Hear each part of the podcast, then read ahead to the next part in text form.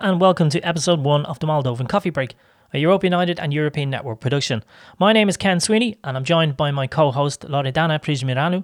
And in this six-part podcast series, we will be casting a spotlight on the country of Moldova and in particular life for six young people so as to examine what it is like to grow up in the Moldova of 2021. Now, Moldova has historically been given a bad rap, mainly due to uninformed press and unflattering travel reports.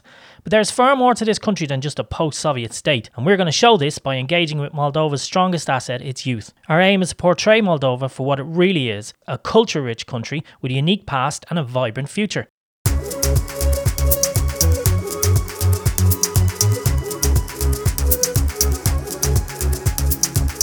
Hi, Loredana, how are you? I'm fine, and you Ken? Thank you very much for joining us. I'm good. Um, it's been an exciting time putting this podcast together. So, as I said, thank you for investing uh, such a huge amount of work. Uh, it wasn't easy. Uh, I suppose before we start with this interview today, our first interview, maybe we can tell our listeners uh, the background behind this project, why you wanted to do it, and also a little bit about the, maybe the history and culture of Moldova.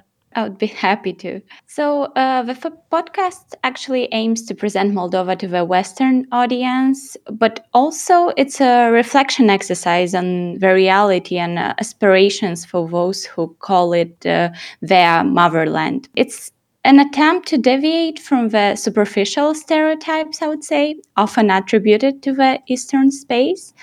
And uh, it aims to address topics that outline a society at a, the crossroads of hope, I would say, and despair. Right. Uh, I aspire to promote my country's potential as uh, the future, um, uh, its future ha- is in the hands of the young generation. Right. And I feel responsible for fighting for the progress and development.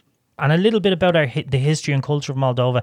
It has its, you know, stereotypes. So I'm sure you're going to tell us, uh, you know, that it is quite a long history and it's got plenty of culture. So can you give us a little bit more background on it? Sure. So, uh, Moldova is a, a, small landlocked country in Eastern Europe, located between Romania and Ukraine, which gained its independence in uh, 1991. Mm-hmm. Chisinau is the capital of Moldova and it's situated in the center and it represents the cultural, political, and economic hub of the country. Mm-hmm. Uh, the political framework of the country is a parliamentary uh, representative democratic republic, and uh, last year it elected its first female president. The main uh, spoken language is Romanian, yet, as Moldova has long been under the rule of the Soviet Union, the Russian language is very widespread in the country as well. Moldova has faced a lot of difficulties in its history, politically, economically, and geographically. Yet it had managed to maintain a geographical and social cohesion. It is the home to spectacular views of green valleys, vineyards, forests, and beautiful villages.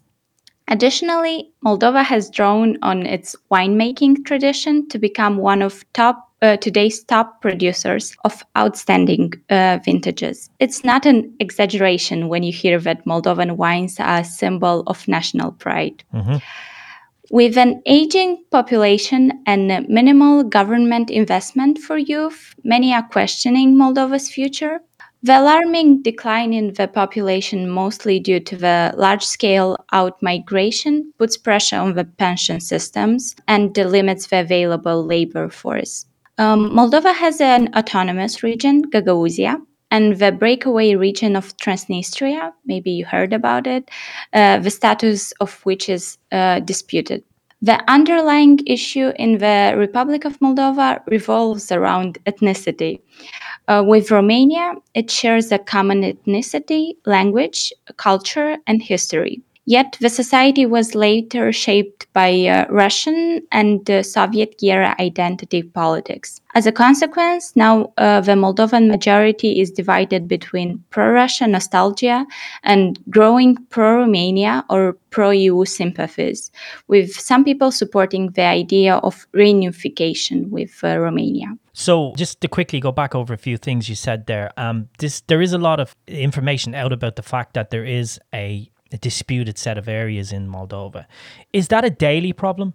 Um, because I come from Ireland and in Ireland, there's always the conversation about Northern Ireland. And I'm just wondering do Moldovans, are Moldovans concerned about the idea that Transnistria is disputed territory? Or is, do Moldovans just get on with daily lives?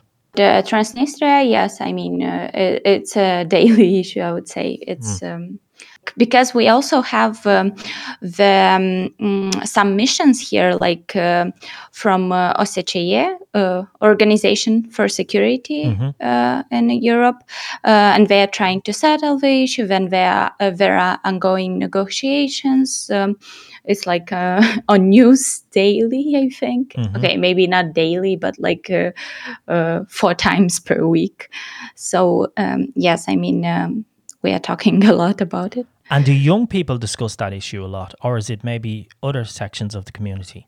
Yeah, I think it's mostly uh, politicized. So hmm. um, um, it's um, discussed during uh, talk show, political talk shows, right. you know. Yeah. But uh, uh then they're trying to promote the civil society here, like not Moldovan authorities, because right. they are uh, really reluctant of interfering there. But um, there are external missions, uh, international support uh, to uh, the youth there, but I wouldn't say that the youth is really concerned about it. Um, it's kind of they were born into it, you know. Yeah. Uh, so uh, it's a lifetime problem.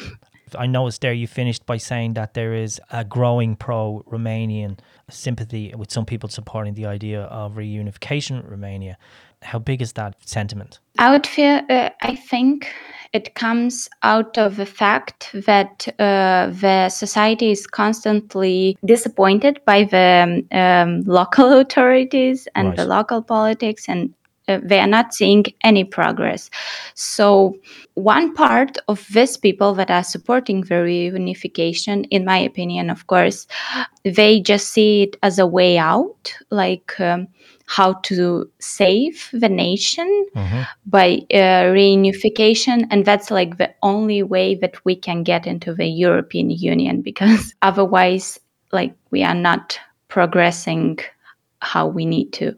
But uh, from the other side, uh, lots of people that believe in this idea, uh, they are just um, lifetime supporters. I would say, like they are born uh, with, um, or maybe it's a family, if a family, um, mm-hmm. Um, I don't know, idea, uh, because many consider themselves Romanians, right. you know, and uh, they consider they see it as like we are a, a, big country and we need to get back together because at one point we were together. So uh, they see the Soviet interference, and uh, this is like the thing that broke up this relation, this big country, and they wanted uh, uh, to be as it was before, you know, just right. a big country without Moldova's independence. So. Okay, so it's, so it's a complex issue that will certainly develop yes. one way or the other. Yeah, I just want to go to our first interview now. Uh, we're going to listen to uh, your conversation with Catarina Martin. Sounds like an Irish name, but uh, I know it's not. Can you tell us a little bit about Catarina before we listen to your chat? Of course. So, uh, Catarina, she's a student of European law in the Netherlands at Maastricht University. She's 20 years old, and uh, right now she is actually in Moldova because uh, the studies uh, uh, are online because of a pandemic. Uh, so she chose to uh, be here with her family. Um, but usually she's based in Maastricht. She is also a part time working student at um, a European um, institute in Maastricht that deals with European policies. And the first thing I asked her is why she chose to study abroad rather than studying in Moldova.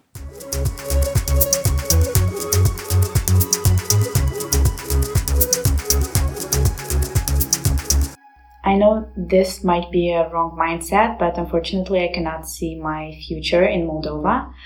Um, and I feel like studies abroad offer um, a broader range of job possibilities. And um, I um, was excited to the perspective of having uh, an international environment to develop in. Uh, so you study European law. Yeah. Um, and of course, I mean, Moldova is not in the European Union. Uh, so is it directly linked, like uh, the your choice uh, of uh, of the program you are studying and the idea to leave Moldova, or is just studies in general that you don't think that's suitable? Um, I always wanted to pursue a career in jurisprudence, and uh, but I still don't know what country I want to live in. That's why I chose um, European law, which provides me with a broader um, range of um, countries to live in after my graduation. But yeah, that's for sure countries in Europe. Also, many Moldovans are leaving the country in search of a better life, let's say. And you mentioned that um, it doesn't not offer that much uh, possibilities to develop, let's say. Do you think that right now you left for two years? Do you think that right now the government is uh, doing something to tackle this issue? Are they investing in youth projects or education? I think our government has more pressing issues at this moment. That's why they don't really address the issue of like youth and um, migration, which is actually kind of sad because I feel like this trend will only increase in the near future. What is the first thing that people are telling you when they find out that you are from Moldova? Actually, I was just telling you a couple of days ago that um, um, a guy messaged me and when he found out that I'm from Moldova, he asked me if that's the corrupt countries that is that the corrupt country that he watched a YouTube video about. And actually, that kind of hurt, but um, this is sad but true. Um, I always try to um, influence people I talk about with about Moldova that this is actually a great country, um, but it just is developing right now. But even though like the economical or political life is not that great, but we have like very good, very beautiful nature and good food and very nice people. So um, I try to kind of um, shift their minds of the bad things because I want them to see the good as well. What are the stereotypes that people are having about Moldova? I don't know about stereotypes. The main thing that I always hear is that um, they know that this is a post Soviet country. Um, so they always kind of link Moldova to Russia, even though this is not the case anymore, or so I like to think. But people don't really know about our country and um, they don't know about the people so they have this um, this this feeling that our country is only about like poverty or corruption which again is not the case hopefully you said that they don't really know moldova but we as moldovans tend to think that we are really well known for our wine we, are, we really take pride, yeah. pride in that Queen Elizabeth, one of her favorite wines is Negru de Purcari. Mm. Do you believe in the industry's potential in Moldova? Do you think it will go any further? It will develop? I know for a fact that our wines are indeed known like throughout the world. And um, with a bit of help from the government, we could develop that branch um, and that could attract a lot of visitors. As far as I know, the most majority of the Moldova's visitors um, come to our country just for the like gastronomical experience. So we, I think we that branch could be developed even more. So in this context, do you think um, it is hard to promote visiting Moldova? It is definitely not easy because I don't feel like people would want to visit a country that's not as luxurious as theirs is. But um, yeah, I think we could persuade them because um, there are a number of factors that could influence them to come visit Moldova. For example, the beauty of its nature or like the fact that it's extremely cheap compared to other European countries. And also it's a change of setting for them. So this would be like for us visiting something tropical. If uh, you are to uh, suggest a place for someone to visit, what comes first to your mind? I think I might suggest Orheiul Vechi which is a very picturesque place, um, not so far from this like Chisinau, and it's indeed very beautiful. And um, it also had, besides beautiful landscape, it also offers some very nice little restaurants we, where people can try actual like Moldovan food. And I think this is the must go place for tourists. I think they should visit it in the first place now with this pandemic, we really uh, we were constrained to travel uh, in Moldova yeah. and see our country. Yeah. Um, and with this came um, an idea, a belief, I would say, that people actually understood how beautiful our country is, and then the potential of the tourism in Moldova. Uh, they actually understood that we can promote that do you think that it, this can happen in the future? Because it also can be just a phase. But do you think uh, that the mysterious places of Moldova, the nature it offers, can really attract tourists if we sell it right? Yeah. Um, hopefully, this pandemic um, has shown indeed, like uh, Moldovans, that their country is so beautiful, and um, I know, like very many startups that have started right now to, to promote our country, especially one where uh, people start selling and reconstructing homes in local villages. Um, and actually, many tourists are interested by this because, again, this is very unusual for them living in the countryside. And Moldovan countryside is really nice if it has implemented the good facilities. So, uh, yeah, I think as you said, with good promotion, it would be possible, and I would be very happy to contribute that. to that. Yeah.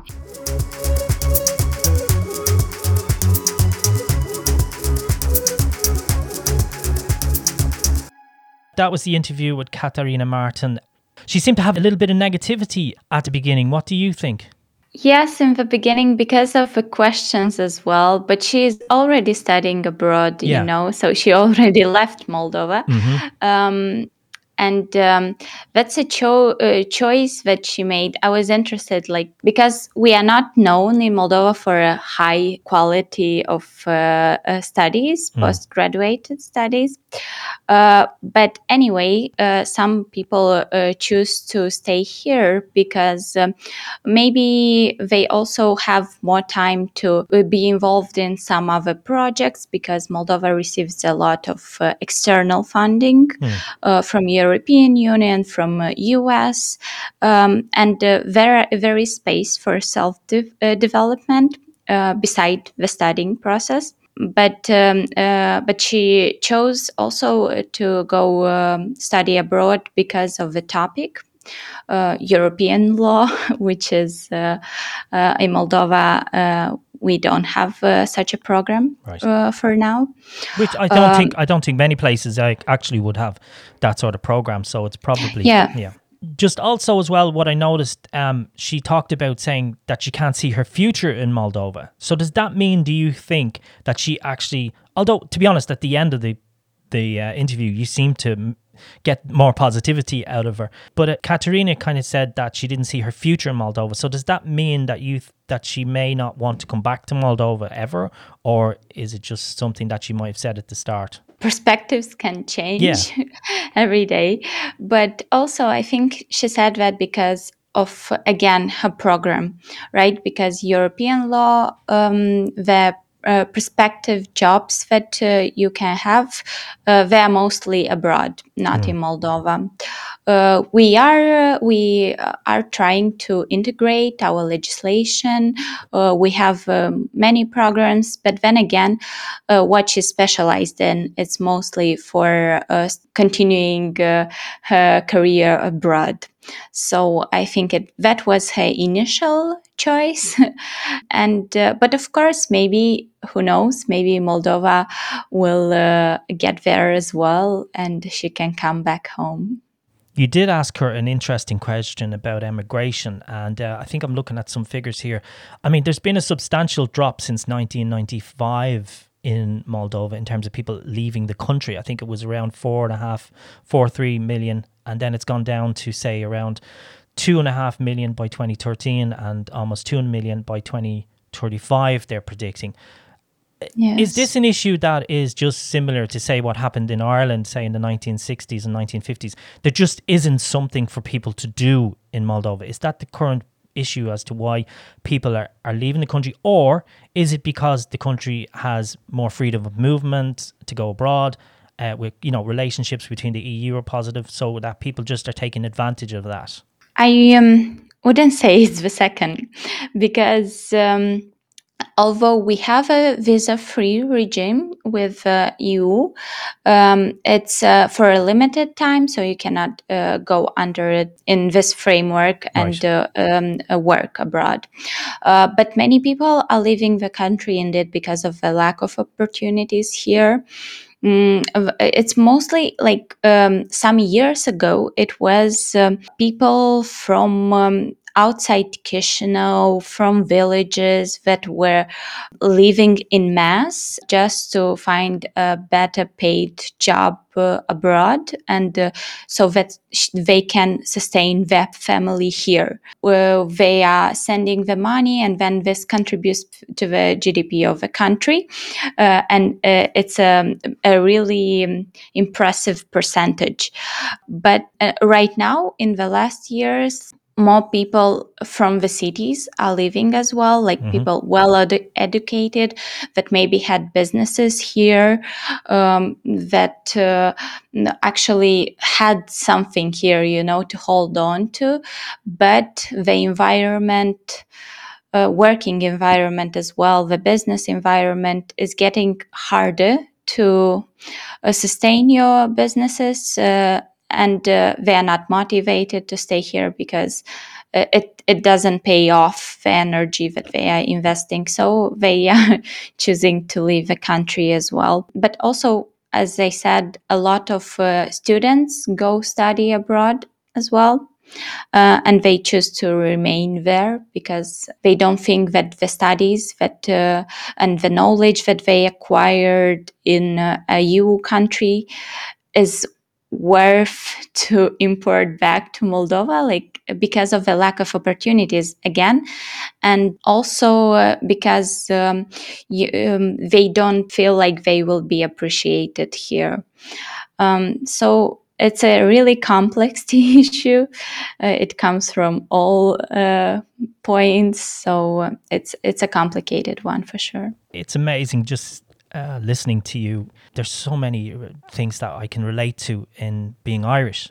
All of those uh, reasons that you speak about were an issue here in Ireland. I mean, even up till recently, actually, with a, when we had an economic crash around 2007, 2008, people were leaving for exactly the same uh, reasons. And also, there is has been a historic kind of them versus us situation as well, where mm-hmm. we had people who went abroad and didn't want to come back, and then people who were staying in the country and saying, "Well, we got the country up on its feet. Uh, we don't we don't need your help." And then there are other sides of it saying, "Why couldn't you come back? You know, with your education and your your, you know, your better wealth, and put it back into the uh, economics or the you know the way the country's run." So it's amazing the um, the way things are the same regardless of where they are. So um, I think you know if you want to look at a future possible future for for Moldova. Maybe you know Ireland is a really good example. It's on the extreme end of the European idea.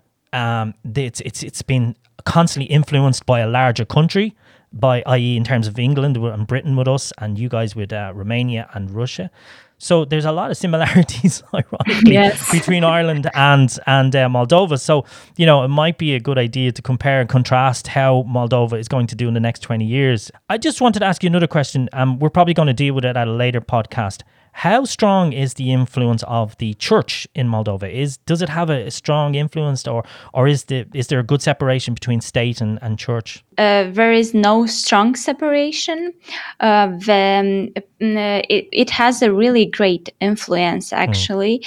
and um, even you can notice it uh, during election um, um, for instance, in our last uh, election campaign, presidential one, uh, the other candidate was uh, uh going to all the events at the church. He was uh, trying to um, uh, post pictures of him in the church, and people were really falling for this because they they take we are a religious um, society, I would say, um, and they were having like this positive image of him being a Christian man uh, that uh, um, respects the church values and so on and goes to the church. So it it was like really important.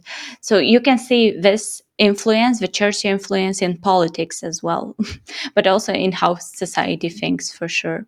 And would there be a lot of young people being drawn towards the church in terms of priests and and working in the faith? I don't think so because from what I see, but then again, it's uh, like I have my bubble. You know, I cannot generalize. Yeah. But um, from what I can see, more people because of a strong influence on maybe their parents, um, mm, grandparents, they're tending to be more indifferent to the church um, like not caring, you know, like neutral yeah. position. Summing up, it was a really good interview. And what I got the impression was, although at the start you might get the impression that Catarina was kind of saying, I just wanted to get out of that country. But at the end of it all, I think she really misses Moldova. Yes, I think it's true. And I think she is enjoying every time she's coming back here with her family mm-hmm. and staying in the country it's it's a really good exercise actually to reconnect to the reality once you come back from uh, being abroad but that seems to tell me that there is a lot of positives about Moldova as in family culture all of those things that you know the standard of living is not great but the, the, the basic foundations of a really good state is there Yes, yes, I think you are right because um, you know, uh, once you are abroad, you'll always be uh, a stranger, let's say. Yeah. Um, and home is always home. So I think everyone um, is looking forward to maybe uh, having a better place to come back. Mm. Uh, it's a fantastic interview. Thanks so much for taking the time to uh, speak to Catarina. And of course, thanks to Catarina Martin for taking the time to talk to us today. Uh, you've been listening to episode one of the Moldovan Coffee Break. Uh, my name is Ken Sweeney. Thank you so much, Loredana. yes, yes, I'm really excited about the rest um, of the interviews as well. You can find our podcast on europeunited.eu, which is our main website for Europe United. You can also find it on all of the major platforms Apple, Google, Spotify, and just check us out under Moldovan Coffee Break or Europe United. Um, this has been a cooperation uh, effort between uh, Loredana, ourselves at Europe United, and the European Network. And we'll see you really, really soon. So don't forget to check out episode two. And thanks for listening. Take care. Bye bye. Bye bye.